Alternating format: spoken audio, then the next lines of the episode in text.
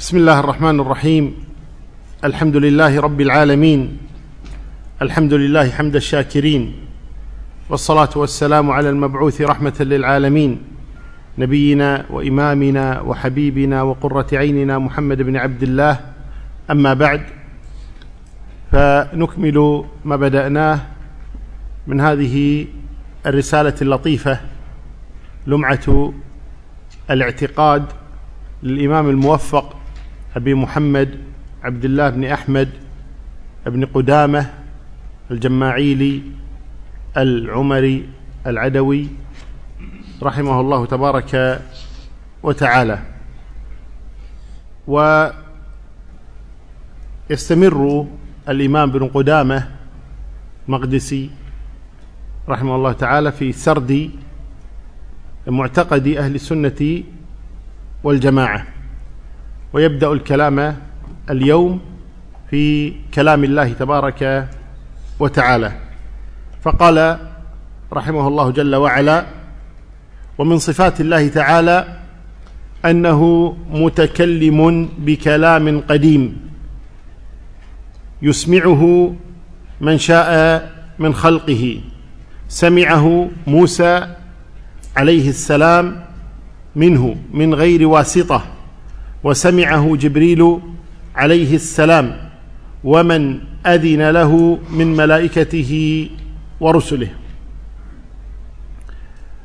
كلام الله تبارك وتعالى صفة من صفاته وعندما نقول صفة من صفاته يعني غير مخلوق غير مخلوق لأن الله غير مخلوق وصفاته غير مخلوقة سبحانه وتعالى. وقلنا إن كلام الله غير مخلوق لأدلة كثيرة وليس هذا مجال سرد جميع هذه الأدلة ولكن كما قيل يكفي من القلادة ما أحاط بالعنق. فالله تبارك وتعالى يقول ألا له الخلق والأمر ففرق الله بين الخلق والأمر وقال وكذلك أوحينا إليك روحا من أمرنا. فبين أن الموحى هو من الأمر فهو ليس بخلق. وكذلك قال الله تبارك وتعالى إنما أمره إذا أراد شيئا ان يقول له كن. فيكون. فكلمة كن كلام من كلام الله تبارك وتعالى. ولا يمكن ابدا أن يخلق بالكلام والكلام مخلوق. وقد تقرر عند العقلاء أن الخالق لا يخلق وأن المخلوق لا يخلق ابدا. فلو كان الكلام مخلوقا فكيف يخلق به سبحانه وتعالى؟ وكذلك الله جل وعلا أخبر عن نبيه محمد صلى الله عليه وسلم أو أمر نبيه محمدا صلى الله عليه وسلم أن يقول أعوذ بكلمات الله التامات. ولا يمكن أبدا أن يستعاذ بغير الله. والاستعاذة بغير الله شرك. ولا يمكن أبدا أن يعلمنا النبي الشرك. فعندما نقول أعوذ بكلمات الله لا يمكن أن تكون مخلوقة. إذ لا يجوز الاستعاذة بمخلوق ولا يستعاذ إلا بالله وكلماته صفة له سبحانه وتعالى. فالشاهد من هذا كله أن كلام الله سبحانه وتعالى غير مخلوق بل هو صفة لله تبارك وتعالى وجميع صفات الله غير مخلوقة لأن الله تبارك لم يكن في يوم من الأيام بدون صفات سبحانه حتى يخلق هذه الصفات وتكون له جل وعلا بل صفاته قديمة كما أنه قديم سبحانه وتعالى وهو الأول وصفاته الأولى جل وعلا. وكلام الله كما قال أهل العلم يتفاضل الكلام نفسه يتفاضل من حيث دلالته ومن حيث تأثيره. يتفاضل كلام الله تبارك وتعالى من حيث الدلالة. فهناك الناسخ والمنسوخ. وهناك الواجب والمستحب. وهناك الأمر والنهي. وكذلك يتفاضل من حيث التأثير. فعندما تقرأ مثلا قول الله تبارك وتعالى وجوه يومئذ ناظرة ليس كما تقرأ قول الله تبارك وتعالى للذكر مثل حظ الأنثيين. فتجد بعض الناس مثلا إذا ذكرت آيات معينة من كتاب الله تهزه. كما قال جبير بن مطعم كنت أطوف حول الكعبة فإذا النبي صلى الله عليه وسلم يصلي وهذا قبل إسلامه. فقرأ سورة الطور فكاد قلبي أن ينفطر. يعني من قراءة هذه السورة العظيمة. وأنت ترى نفسك أحيانا بعض سور القرآن عندما تقرأها تهزك وقد تبكي. وبعض سور القرآن قد لا تفعل ذلك فيك فتأثيرها يعني مختلف. أما من حيث المتكلم فلا تتفاضل لأن المتكلم واحد وهو الله سبحانه وتعالى. أما من حيث الكلام فيتفاضل من حيث أثره ومن حيث دلالته وإشاراته وكذلك موضوعاته.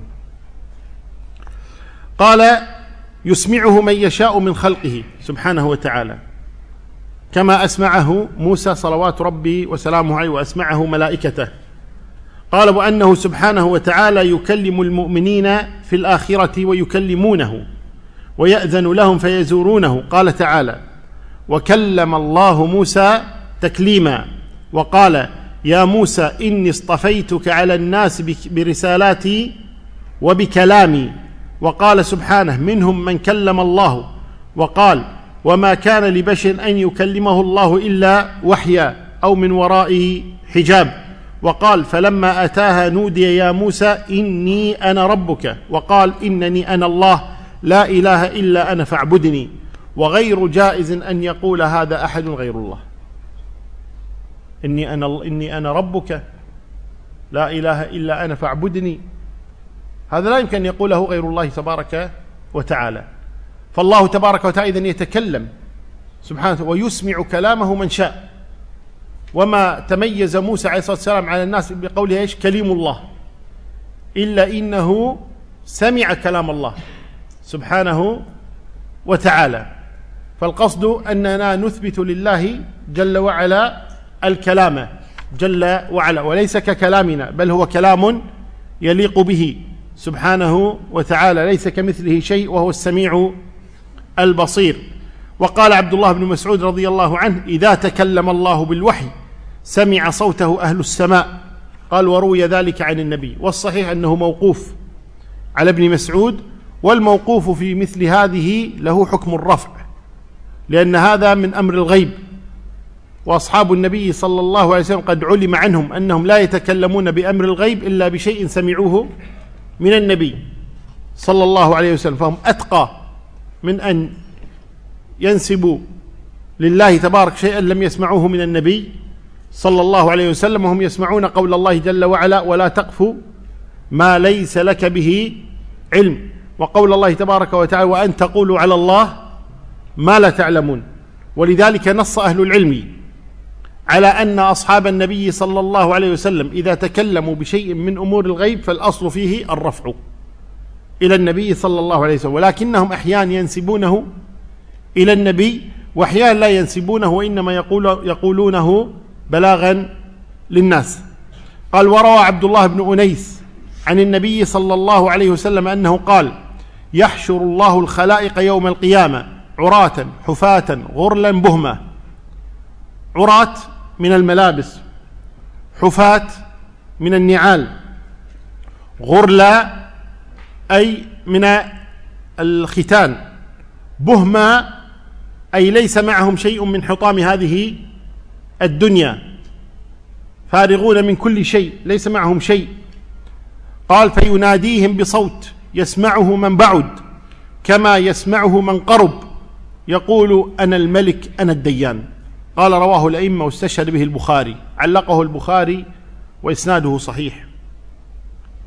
فقوله يناديهم بصوت سبحانه وتعالى وهذا فيه رد على من يقول إن كلام الله نفسي بدون صوت. خشية أن يشبهوه بكلام البشر. وهؤلاء وإن كانت نيتهم طيبة وهم قصدوا تنزيه الله سبحانه وتعالى إلا إنهم أخطأوا في هذا خطأ عظيما. فإننا يجب علينا أن نثبت لله ما أثبته لنفسه سبحانه وتعالى. فقال سبحانه وتعالى وكلم الله موسى تكليما وسمعه موسى صلوات ربي وسلامه عليه. فكيف يقال بعد ذلك إنه تكلم بغير صوت؟ وإنما هو كلام نفسي ولذلك اضطربوا كثيرا في القرآن الكريم. عندما يقال عن القرآن الكريم ما تقولون في القرآن؟ قالوا هو كلام الله. طيب هل القرآن مخلوق أو غير مخلوق؟ إذا قلنا إن كلام الله غير مخلوق فهل القرآن مخلوق أو غير مخلوق؟ قالوا غير مخلوق. طيب إذا كان كلاما نفسيا كيف سمعه النبي صلى الله عليه وسلم؟ فاختلفوا على مذهبين. فمنهم من قال إن الله تبارك وتعالى تكلم بالقرآن كلاما نفسيا ففهمه جبريل. أي ألقاه في روع جبريل. ثم جبريل عبر به. فيكون القرآن كلام من؟ كلام جبريل. وقال آخرون بل تكلم الله به كلاما نفسيا ففهمه جبريل. ووعاه. ثم ألقاه كذلك إلى محمد صلى الله عليه وسلم بنفس الطريقة التي سمعها من الله وعبر عنه محمد صلى الله عليه وسلم فقالوا هو كلام محمد. وهذا في النهاية صار مخلوقا لأن جبريل مخلوق ومحمد صلى الله عليه وسلم مخلوق. وهذا باطل من القول والزور. بل الصحيح أن كلام الله تبارك وتعالى غير مخلوق.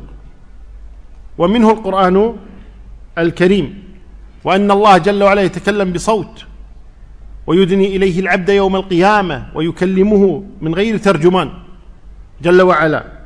وقد كلم الله تبارك وتعالى شهداء أحد بعض شهداء أحد. كلمهم الله تبارك وتعالى كما جاء في الحديث عن النبي صلى الله عليه وسلم.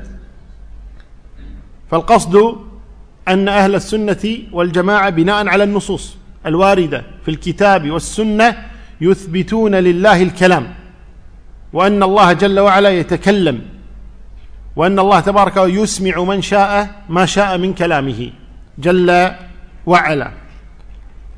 قال وفي بعض الآثار أن موسى عليه السلام ليلة ليلة رأى النار فهالته ففزع منها فناداه ربه يا موسى فأجاب سريعا استئناسا بالصوت. فقال لبيك لبيك أسمع صوتك ولا أرى مكانك فأين أنت؟ قال أنا فوقك وأمامك وعن يمينك وعن شمالك. فعلم أن هذه الصفة لا تنبغي إلا لله تعالى فقال كذلك أنت يا إلهي. أفكلامك أسمع أو كلام رسولك؟ قال بل كلامي يا موسى. هذه من الإسرائيليات. وإنما ذكرها المؤلف رحمه الله تبارك وتعالى ليدلل أن حتى كتب أهل الكتاب تذكر أن الله يتكلم وأن كلامه يسمع وإنما يغنينا ما في الكتاب والسنة عن هذه الإسرائيليات التي قد تصح وقد لا تصح. ولذلك النبي صلى الله عليه وسلم بين لنا الطريقة المثلى في التعامل مع هذه الإسرائيليات فقال لا تصدقوا أهل الكتاب ولا تكذبوهم.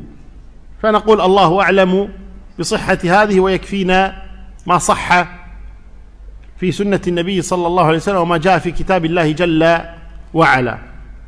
ثم قال ومن كلام الله القرآن العظيم. إذا القرآن بعض كلام الله وليس هو كل كلام الله. القرآن بعض كلام الله. فالإنجيل كلام الله والتوراة كلام الله والصحف كلام الله والزبور كلام الله والذي كلم آدم كلام الله والذي يكلم به الملائكة كلام الله والحديث القدسي كلام الله وما سيكلم الله به المؤمنين في الجنة وفي يوم القيامة كلام الله فكلام الله تبارك وتعالى لا يحصى ولا يعد سبحانه وتعالى أما القرآن الكريم فمحصي معدود معروف له بداية وله نهاية فالقرآن الكريم إذن هو بعض كلام الله وليس هو كل كلام الله كما قال الله تبارك وتعالى لنبيه محمد صلى الله عليه وسلم وإن أحد من المشركين استجارك فأجره حتى يسمع كلام الله الذي هو القرآن الكريم. فالقرآن الكريم إذن كلام الله ولكن ليس هو كل كلام الله ولكنه بعض كلام الله جل وعلا. قال وهو كتاب الله المبين وحبله المتين وصراطه المستقيم تنزيل رب العالمين نزل به الروح الأمين على قلب سيد المرسلين بلسان عربي مبين منزل غير مخلوق منه بدأ وإليه يعود.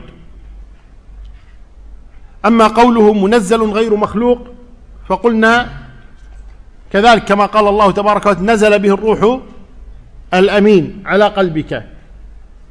فالقرآن الكريم منزل من عند الله تبارك وتعالى.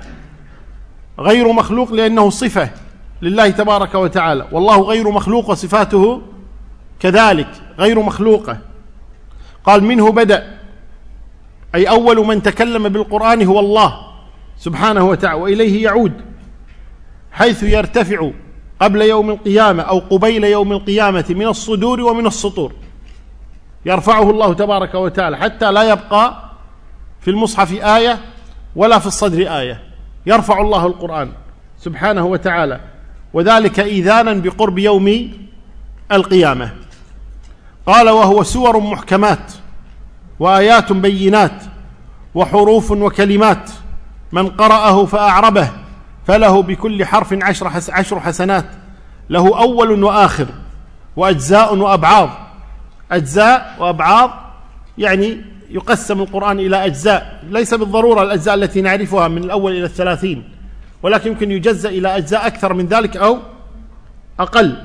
وأبعاض أي نقول هذا بعض القرآن وهذا بعض القرآن وهذا بعض القرآن. أنتم ترون الآن مثلا القرآن الكريم يطبع أحيانا على أجزاء.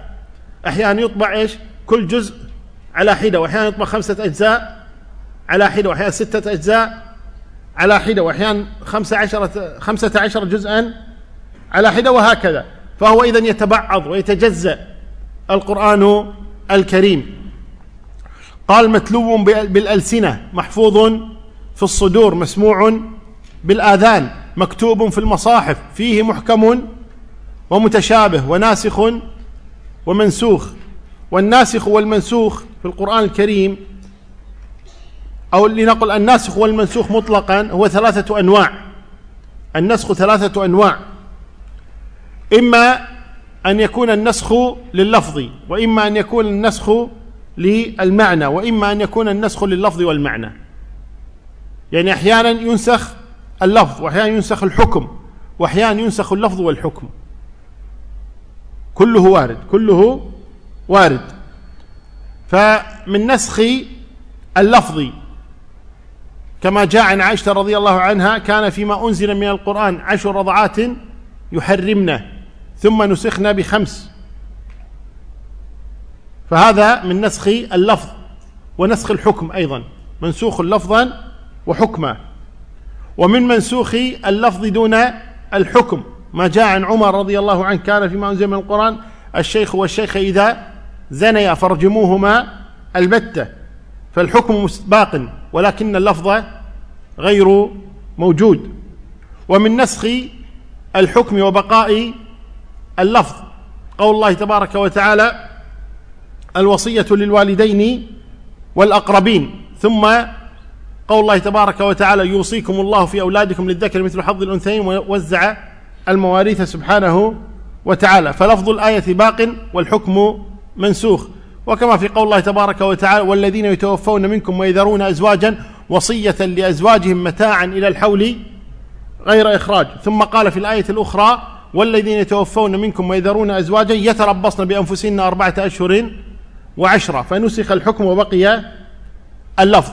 فالقصد أن النسخ إما أن يكون للحكم واللفظ أو يكون للحكم فقط مع بقاء اللفظ أو يكون لللفظ فقط مع بقاء الحكم. كل هذا موجود وارد. قال وخاص وعام. أي في هناك آيات مخصوصة وآيات عامة. آيات مخصوصة وآيات عامة. يعني من من الآيات العامة مثلا قول الله تبارك وتعالى يوصيكم الله في أولادكم. يوصي من؟ يوصي الجميع. فهذا لفظ عام. الجميع مأمور بهذا. للذكر مثل حظ الأنثيين. هذه الآية خصصت بقول النبي صلى الله عليه وسلم إن معاشر الأنبياء لا نورث. فأخرج الأنبياء من عموم النص. أخرج الأنبياء من عموم النص. فهذا تخصيص لهذا النص العام. فالقصد أن هذا من قال وأمر ونهي. يعني القرآن فيه أمر وفيه نهي. فالأمر أقيموا الصلاة والنهي ولا تقربوا لا تقربوا الصلاة وأنتم سكارى أو إنما الخمر والميسر رجس من عمل الشيطان فاجتنبوه. فهذا نهي. فالقصد أن القرآن يشتمل على هذا كله. قال لا يأتيه الباطل من بين يديه ولا من خلفه تنزيل من حكيم حميد. وقوله تعالى قل لئن اجتمعت الإنس والجن على أن يأتوا بمثل هذا القرآن. لا يأتون بمثله ولو كان بعضهم لبعض ظهيرا. ظهيرا أي معينا وناصرا. قال وهذا هو الكتاب العربي. الذي قال فيه الذين كفروا لن نؤمن بهذا القرآن. وقال بعضهم إنها إن هذا إلا قول البشر. فقال سبحانه وتعالى سأصليه سقر. أي من قال مثل هذا الكلام أنه قول بشر. وقال بعضهم هو الشعر. فقال الله تعالى وما علمناه الشعر وما ينبغي له إن هو إلا ذكر وقرآن مبين. فلما نفى الله عنه أنه شعر وأثبته قرآنا لم يبق شبهة لذي لب.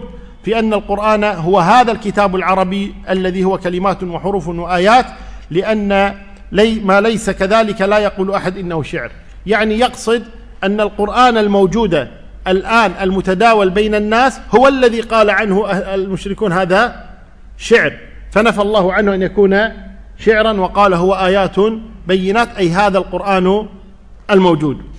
قال وقال عز وجل وإن كنتم في ريب مما نزلنا على عبدنا فأتوا بسورة من مثله وادعوا شهداءكم من دون الله. قال ولا يجوز أن يتحداهم بالإتيان بمثل ما لا يدرى ما هو ولا يعقل. يعني أن الذي تحداهم الله به هو القرآن الموجود حاليا وما زال التحدي قائما إلى يومنا هذا إلى أن تقوم الساعة. قال وقال تعالى وإذا تتلى عليهم آياتنا بينات قال الذين لا يرجون لقاء ائت بقرآن غير هذا أو بدله قل ما يكون لي أن أبدله من تلقاء نفسي فأثبت أن القرآن هو الآيات التي تتلى عليهم. وقال تعالى بل هو آيات بينات في صدور الذين أوتوا العلم. وقال إنه لقرآن كريم في كتاب مكنون لا يمسه إلا المطهرون بعد أن أقسم على ذلك. أي هذا الذي هو بين أيدينا هو القرآن. هذا الذي يريده المؤلف. أن القرآن الموجود المتداول بين الناس هو القرآن الذي ذكره الله في كتابه جل وعلا. قال وقال تعالى كاف ها يا عين صاد. حاميم عين سين قاف. وافتتح تسعا وعشرين سورة بالحروف المقطعة. وهذه الحروف المقطعة قد ذكر بعض أهل العلم أن هذه الحروف إنما ذكرت في بدايات السور للتحدي والإعجاز. كأن الله تبارك وتعالى يقول للناس عامة بل للإنس والجن. يقول الله لهم كاف ها يا عين صاد. ألف لام ميم. ألف لام راء. ألف لام ميم صاد. نون قاف صاد حاميم عين سين قاف. أليست هذه حروفكم التي تكونون منها الجمل وتكونون منها الخطب وتقولون فيها الشعر؟ هل, هل جئناكم بكلام أعجمي أو هذا كلامكم الذي تتكلمون به وتتفاهمون من خلاله؟ قالوا هذا كلامنا. قال إذن هذا القرآن مكون من هذه الأحرف. ائتوا بقرآن مثله. فذكرت هذه الأحرف على سبيل التحدي والإعجاز ولذلك غالبا ما تذكر هذه الأحرف ويذكر بعدها القرآن مباشرة. إذا ذكرت هذه الأحرف يذكر القرآن. ألف لام ميم ذلك الكتاب. لا ريب ألف لام ميم صاد كتاب أنزل إليك. قاف والقرآن المجيد. فالقصد أنه إذا ذكرت هذه الأحرف غالبا ما يذكر بعدها القرآن الكريم. لينبه أن القرآن إنما هو مكون من هذه الأحرف التي تتكلمون بها فإن كنتم صادقين فيما تدعون أن القرآن كلام محمد فأتوا بقرآن مثله. من خلال هذه الأحرف التي أتى بها ربنا جل وعلا. وقال النبي صلى الله عليه وسلم من قرأ القرآن فأعربه فله بكل حرف منه عشر حسنات ومن قرأه, ومن قرأه ولحن فيه فله بكل حرف حسنة. قال حديث صحيح. والظاهر والله العالم أن هذا إنما ذكره ابن قدامة رحمه الله تبارك وتعالى من حفظه. وإلا فإن الحديث لا يصح عن النبي صلى الله عليه وسلم. ويكون رحمه الله تعالى وهمة في تصحيحه لمثل هذا الحديث. وإنما الذي صح عن النبي صلى الله عليه وسلم في قوله في الذي يقرأ القرآن ويتتعتع فيه فله أجران. وهذان الأجران هما أجر القراءة وأجر المشقة التي تحصل له في هذه القراءة. ولما ذكر الماهر في القرآن قال هو مع السفرة الكرام البررة فبين أنه أعظم. لكن تحديد هذا الأجر بأنه عشر حسنات أو أقل أو أكثر فالله العالم أنه لم يثبت فيه نص عن النبي صلوات ربي وسلامه عليه ولكن لا شك أن الذي يقرأ القرآن ويقيم حروفه أفضل عند الله من الذي يقرأ القرآن ويخطئ ويلحن في قراءته وهو يستطيع أن يتعلم لكنه يتكاسل أو آه، لا يهتم بهذا الأمر. قال وقال عليه الصلاة والسلام اقرأوا القرآن قبل أن يأتي قوم يقيمون حروفه إقامة السهم لا يجاوز تراقيهم. يتعجلون أجره ولا يتأجلون وهذا قد وقع للخوارج. يقرؤون القرآن لا يجاوز تراقيهم يعني لا يدخل إلى قلوبهم ولا يؤثر فيهم ولا يعملون بمحكمه بل يتبعون متشابهه. وقد أنكر عليهم النبي صلى الله عليه وسلم هذا الفعل. قال وقال أبو بكر وعمر رضي الله عنهما إعراب القرآن أحب إلينا من حفظ بعض حروفه.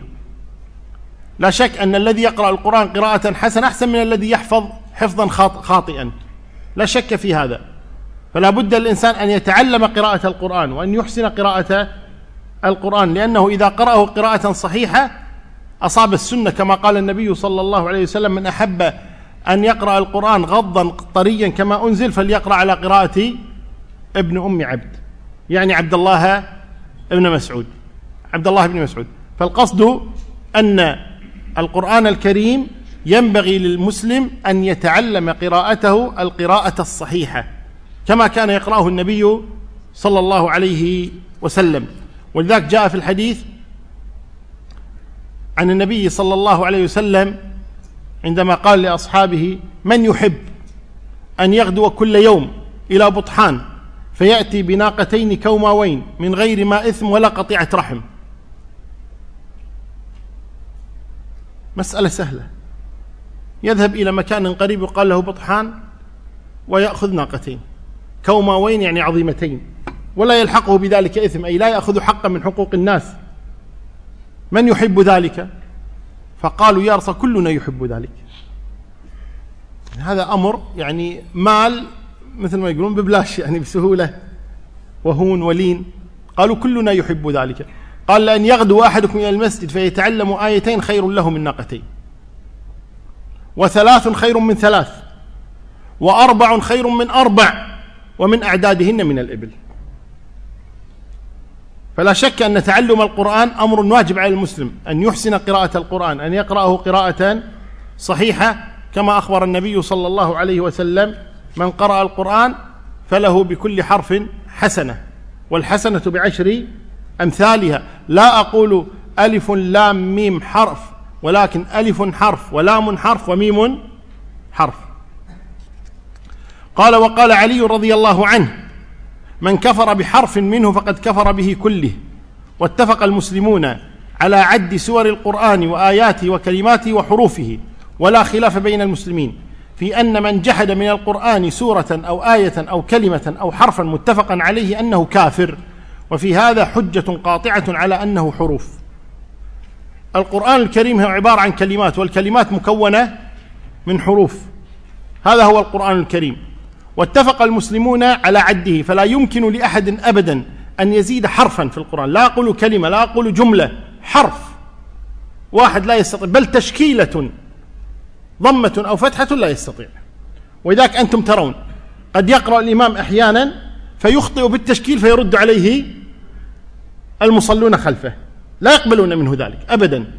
فلا يمكن لأحد أبدا أن يمرر على الناس كلهم زيادة حرف أو نقص. لكن إذا كان الذين خلفه لا يحفظون طيب فهذا شأن آخر. هذا شأن آخر. بل أحيانا بعض الناس يعني قد يذكر أبياتا من الشعر ويقول قال الله سبحانه وتعالى لجهله. والناس اللي عنده يقول ما شاء الله قول عظيم. قول عظيم. فالقصد إذن أن القرآن الكريم محفوظ. حفظه الله تبارك وتعالى بتوفيق المسلمين إلى حفظه جل وعلا. حفظوه بحروفه وحركاته أبدا. لا يمكن لأحد أن يزيد حرفا. وإن كانت الحروف كما قال المؤلف هنا يعني معدودة وكلماته كذلك معدودة لكن هذا بحسب القراءات. هذا بحسب القراءات. لأن القرآن كما هو معلوم نزل على سبعة أحرف. نزل على سبعة أحرف القرآن العظيم. كلها كاف شاف كما أخبر النبي صلى الله عليه وآله وسلم. آياته معروفة أي بحسب القراءات وحروفه معروفة. يعني قد تختلف القراءات في عد الآي مثلا. مثلا في سورة البقرة على قراءة حفص 286 آية على قراءة ورش 85 و200 فاختلف العدد لكن لم تنقص آية ولم تزد آية أبدا وإنما اختلف في إيش؟ في ترتيب الآيات عد الآيات فقط. وأعطيكم على هذا مثالا. آية الفاتحة كمثال أو عفوا سورة الفاتحة كمثال. بالإجماع هي سبع آيات. ولكن بعض أهل العلم يرى أن بسم الله الرحمن الرحيم هي آية رقم واحد. الحمد لله رب العالمين. الآية الثانية الرحمن الرحيم. الآية الثالثة مالك يوم الدين. الرابعة إياك نعبد وإياك نستعين. الخامسة اهدنا الصراط المستقيم. السادسة صراط الذين أنعمت عليهم غير المغضوب عليهم ولا الضالين. السابعة في قراءة أخرى لا يعدون بسم الله الرحمن الرحيم آية. وإنما الحمد لله رب العالمين هي الآية الأولى. فيقول الحمد لله رب العالمين الأولى الرحمن الرحيم الرحمن الرحيم الثانية مالك يوم الدين الثالثة إياك نعبد وإياك نستعين الرابعة اهدنا الصراط المستقيم الخامسة صراط الذين أنعمت عليهم السادسة غير المغضوب عليهم ولا الضالين السابعة. إذا اختلف عد الآي لما أخرجت بسم الله الرحمن الرحيم لكن هل زيد حرف؟ زيدت كلمة؟ أبدا. هي كما هي. فكذلك البقرة عندما تكون 65 85 و200 أو 86 و200 لم يزد حرف. وإنما القضية بما فيها إيش؟ أنه اختلف في أحيانا الآية الطويلة تجعل إيش؟ آيتين فقط. وأحيانا قد تكون في بعض القراءات زيادة حرف أو زيادة كلمة كمثل قول الله تبارك وتعالى الذين يبخلون ويأمرون الناس بالبخل ومن يتولى فإن الله هو الغني الحميد. وفي قراءة ومن يتولى فإن الله الغني الحميد بدون هو. وكما في قول الله تبارك وتعالى تجري من تحتها الأنهار أو تجري تحتها الأنهار. هكذا قرأ النبي وهكذا قرأ النبي صلى الله عليه وآله وسلم. وكما في قوله ملك يوم الدين ومالك يوم الدين فتثبتوا فتبينوا. وقضى ربك ووصى ربك وهكذا. فهذه قراءات هذه قراءات تسهيل على الناس من عند ربنا جل وعلا. فبحسب هذه القراءات كلها نؤمن بها. فكل قراءة ثابتة ثابتة عن النبي صلى الله عليه وسلم نؤمن بها. ونقبلها وعلى العين والرأس. قال علي رضي الله عنه من كفر بحرف منه فقد كفر. أي بحرف ثابت فقد كفر. أما إذا لم يعلم بهذا الحرف كان إنسان مثلا يعني أضرب لكم مثالا حدثني به أحد الإخوة يقول صليت في إيطاليا. وكان الذين يصل كنا نصلي يعني جماعة هناك أكثر المصلين من المغرب العربي. ومعروف أن أهل المغرب العربي يقرؤون بقراءة ورش وقراءة آه، قالون. فيقول قدموني. فصليت بهم. طبعا هو يقرأ بقراءة حفص. يقول ما أعطوني فرصة. حتى في الفاتحة يصلحون لي. يقول أقول مالك يوم الدين اللي يقول لي ملك يوم الدين. يقول ثم بدأت أقرأ كل ما قرأت صححوا لي بالقراءة. مثل أحسبة هم عندهم قراءة أحسبة طيب فيظنون أني إيش؟ أخطأت في القراءة. وهكذا. فالمهم ما أتممت الركعتين إلا والتفتوا إلي قال لماذا تتقدم؟ ارجع ارجع ما تعرف تقرأ. يقول فأخروني وقدموا أحدهم. يقول فلما صار يقرأ استلمته أنا. يقول فصرت أصحح ثم لما رأيت أني وحيد الذي يصحح أيقنت أن في شيء يعني غلط مو معقول. فسك لزمت الصمت. فلما انتهى ما أدري هل ذكر أن أحدهم جاءه وعلم أو بعد ما رجع إلى الكويت خبروا أن في قراءات وهلا يقرؤون بقراءة ورش وأنت تقرأ بقراءه حفص أنت تظن أنهم يخطئون وهم يظنون أنك مخطئ. فلا أنت مخطئ ولا هم مخطئون ولكن الخطأ جاء من الجهل. من جهلك بقراءة ورش ونافع وقالون عن نافع وجهلهم بقراءة حفص عن عاصم. فعلى كل حال أن من أنكر حرفا من القرآن ثابت فهذا كافر. كما نص علي على ذلك.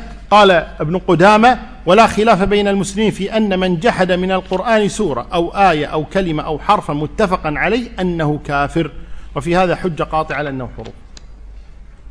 هذه مسألة إجماع بين أهل السنة والجماعة بين أن من قال إن القرآن فيه نقص أو زيادة أو خطأ أنه كافر. لا يجوز أبدا أن يقال إن القرآن فيه زيادة أو يقال إن القرآن فيه نقص بل هذا كفر وخروج من دين الله تبارك وتعالى.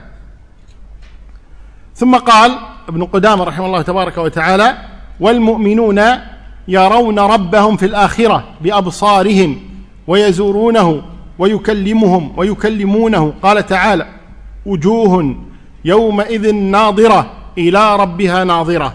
وقال تعالى كلا إنهم عن ربهم يومئذ لمحجوبون يعني الكفار.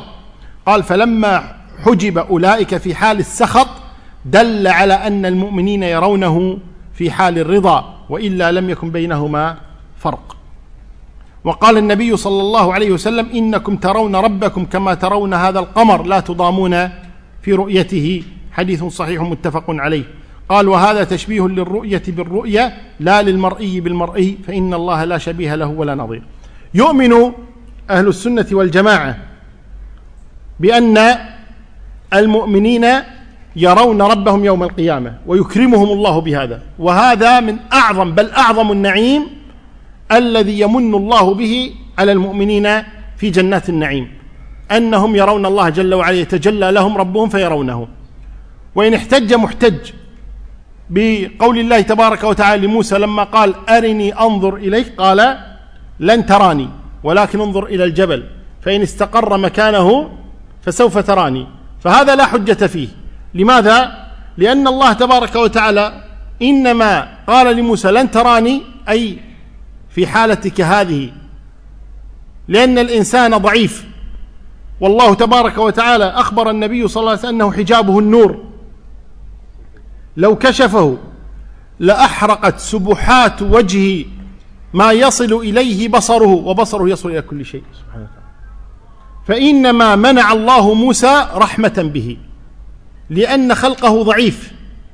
ولا يستطيع من هذا الخلق من خلال هذا الخلق الضعيف أن يتحمل رؤية الله سبحانه وتعالى. فقال لن تراني. فلما تجلى ربه للجبل أي أن الجبل رأى الله سبحانه وتعالى ماذا حصل للجبل؟ جعله دكا وهو جبل جلمود ومع هذا جعله دكا. هنا علم موسى أن الله إنما منعه من ذلك رحمة به فخر موسى صعقا خر موسى صعقا لما رأى الجبل اندك من رؤية الله تبارك وتعالى. وهذه الحجارة يجعل الله فيها يعني الإحساس. ولذا قال الله تبارك إنا عرضنا الأمانة على السماوات والأرض والجبال فأبين أن يحملنها وأشفقنا منها. وقال الله تبارك وتعالى الحجارة وإن من الحجارة لما يشقق فيخرج منه الماء وإن منها لما يهبط من خشية الله. لو أنزلنا هذا القرآن على جبل لرأيته خاشعا متصدعا من خشية الله. هذا القرآن فكيف الله سبحانه وتعالى لو تجلى للجبل سبحانه وتعالى. فإن سبحات وجهه سبحات وجهه سبحانه وتعالى لا يمكن للجبل أن يتحملها. فكيف يتحمل هذا الإنسان الضعيف؟ وإنما يرى المؤمنون ربهم تبارك وتعالى يوم القيامة لأن الله يعطيهم من القوة. سبحانه وتعالى ما يتحملون بذلك رؤية الله جل وعلا. فعدم تمكن أو عدم تمكين موسى لرؤية الله تبارك وإنما كان رحمة بموسى وإلا فليس الجبل بأكرم عند الله من موسى. صلوات ربي وسلامه عليه حتى يمكن الجبل ولا يمكن موسى. صلوات ربي وسلامه عليه. ولذلك ما قال الله إني لا أرى فقال لن تراني. أي في حالتك هذه أنت لن تراني. وأما قوله لا تدركه الأبصار فنعم حتى يوم القيامة عندما يراه المؤمنون لا يدركونه. ففرق بين رؤية الشيء وبين إدراك الشيء. على حقيقته وإدراكه من كل وجه فإن الله عظيم وكبير سبحانه وتعالى وبكل, وبكل شيء محيط. فلا يمكن أن يدركه. كما أننا لا ندرك مخلوقا من مخلوقات الله. نرى البحر ولا نستطيع أن ندركه. نرى السماء ولا نستطيع أن ندركها. فكيف ندرك الله سبحانه وتعالى؟ نسأل الله أن يكرمنا بالنظر إليه. ومنها قول الله تبارك وتعالى وجوه يومئذ ناظرة من النظرة من النضرة والبهاء والنور. قال إلى ربها ناظرة. أي تنظر إلى الله سبحانه وتعالى. وهذا نص صريح في كتاب الله جل وعلا. ومنه قول الله تبارك عن الكفار كلا إنهم عن ربهم يومئذ لمحجوبون. قال الإمام الشافعي فإذا حجب الكفار مكن المسلمون. أي من رؤية ربهم تبارك وتعالى. وإلا لو كان الكفار محجوبون لو كان الكفار محجوبين والمؤمنون كانوا محجوبين كذلك ما الفرق إذن بين المؤمنين والكفار؟ فلو قيل للكفار إنكم عن ربكم محجوبون. إنكم عن ربكم محجوبون. لقالوا حتى المؤمنين. لكن علم من هذا أن الكفار إذا كانوا محجوبين فإن المؤمنين غير محجوبين عن الله تبارك وتعالى. ويكفي النص الصريح من النبي صلى الله عليه وسلم. إنكم سترون ربكم. ترون ربكم. نص من النبي صلى الله عليه وآله وسلم كما ترون البدر. لا تضامون في رؤيته يعني لا لا تضامون أي لا تظلمون. ما يقال لأحد مثلا لا تطالع لا تنظر حتى أنظر أنا. أنظر أنت وأنا ما في مشكلة. لا تضامون لا يظلم أحد. أو لا تضامون. لا ينضم بعضكم إلى بعض. أينما نظرت ترى الله لأن الله الكبير سبحانه وتعالى جل وعلا. قال وهذا تشبيه للرؤية بالرؤية لا تشبيها للمرئي بالمرئي. يعني عندما يقول النبي ترون ربكم كما ترون القمر. ليس أن القمر مثل الله أبدا ولكن الرؤية كالرؤية كما أنكم ترون القمر بدون انزعاج ولا تضام ولا ظلم كذلك ترون الله. لا أن القمر هو كمثل الله تبارك وتعالى فالله ليس كمثله شيء وهو السميع البصير سبحانه وتعالى.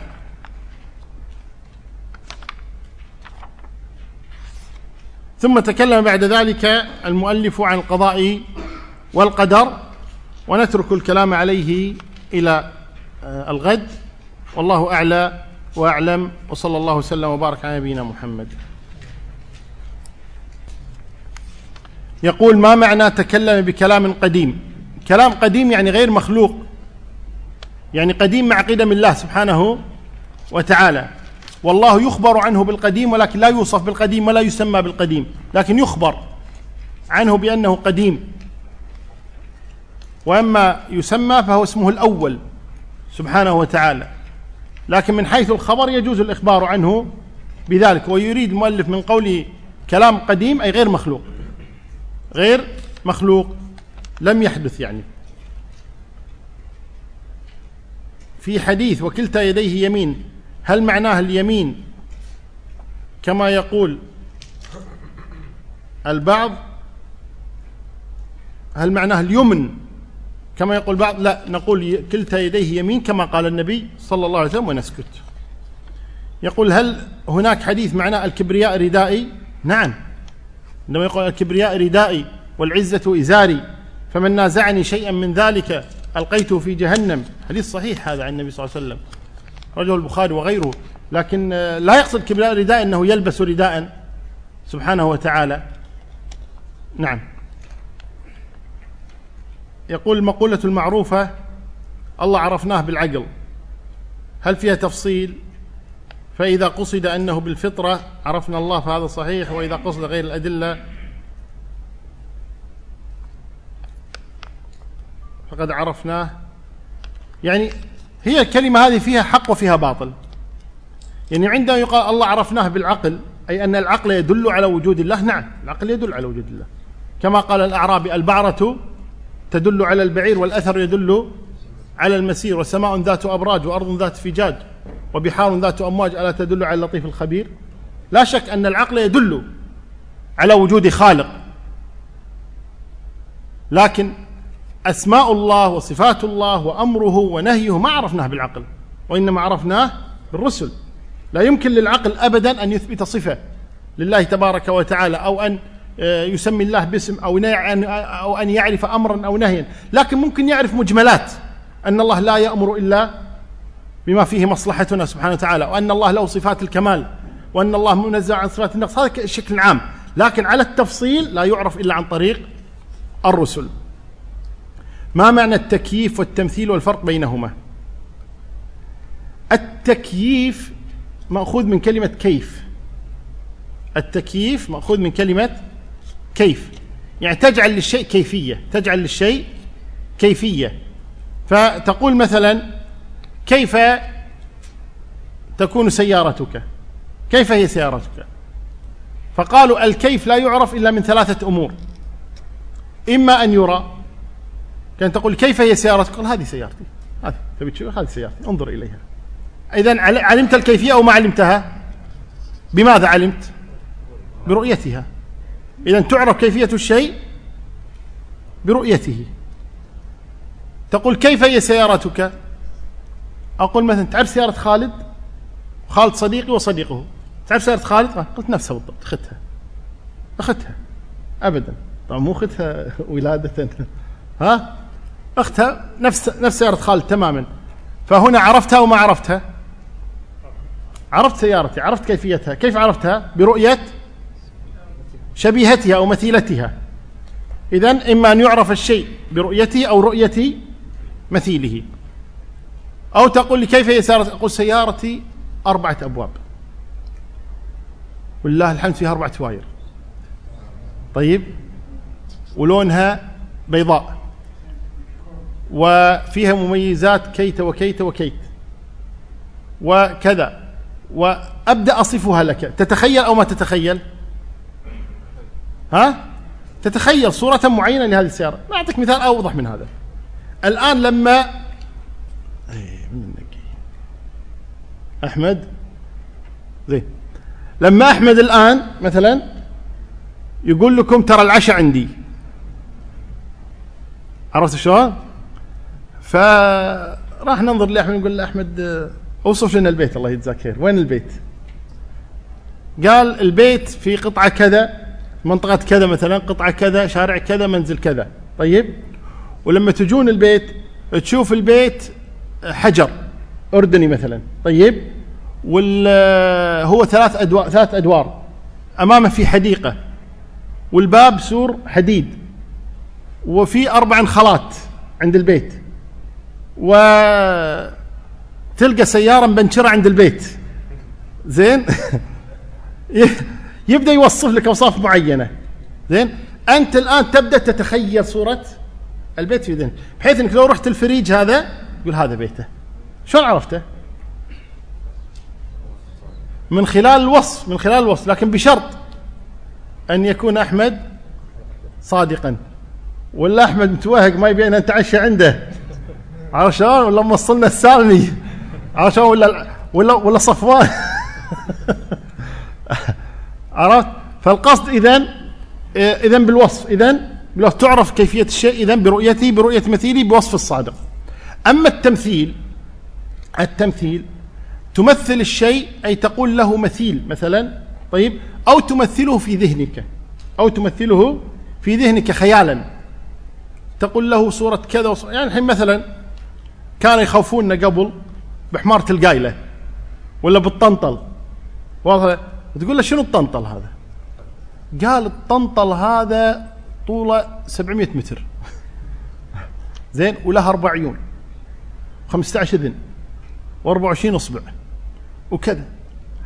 ما هو موجود. لكن علشان يخوفوننا زين يقول جاك الطنطل. زين؟ فالقصد هذا هذا تمثيل لكنه خيال. لكنه إيش؟ خيال. وقد يكون التمثيل لشيء يعني موجود وصف طبيعي يعني. فهذا التمثيل فالتمثيل توصيف لشخص شيء معين أما التكييف فذكر الكيفية. يقول وردت أحاديث إن الله رفيق إن الله طيب إن الله وتر. هل هذه أوصاف أو أسماء؟ الصحيح إنها أوصاف. الصحيح إنها أوصاف لله تبارك وتعالى. هل يؤخذ من اسم الوتر الفرد؟ هل هذا صحيح؟ نعم إن الله وتر معنى فرد سبحانه وتعالى ليس كمثله شيء. وهو الواحد الأحد فرد الصمد. هناك بعض المواقع تقول عن الشيخ بن باز بن عثيمين إنهم علماء سلاطين فما النصيحه لهم؟ يعني مثل هذا الكلام لا شك إنه قد يقوله كثير من الناس. يعني والدعاوى إن لم تقيموا عليها بينات فأصحابها ادعياء أنا قال لي مثل هذا الكلام شخص امام عيني. قال لي الشيخ عبد العزيز بن باز حتى ما يقول الشيخ هو الله المستعان. قال ابن باز من علماء السلطة أو السلطان. قلت له طيب أنا بس أريد منك شيئا واحدا. قال ماذا؟ قلت تقول من علماء السلطان. قال نعم. قلت أعطني فتوى واحدة فقط. أفتى بها الشيخ عبد العزيز بن باز. توافق السلطان وتخالف وتخالف القرآن. بس أريد فتوى واحدة. يظهر منها أنها تخالف القرآن وتوافق السلطان حتى نقول أنه عالم إيش؟ عالم قال لا مو لازم بس هو معروف معروف معروف. يعني مثل هذا الكلام ماخذ خيرا مثل ما يقولون. والدعاوى ما في أسهل منها. الدعاوى ما في أسهل منها. ولذلك هؤلاء يتبنون آراء معينة فإن خالفهم مخالف اتهموه بشتى التهم ومنها أنهم علماء سلطان الله المستعان. يقول أثر أبي بكر وعمر إعراب القرآن.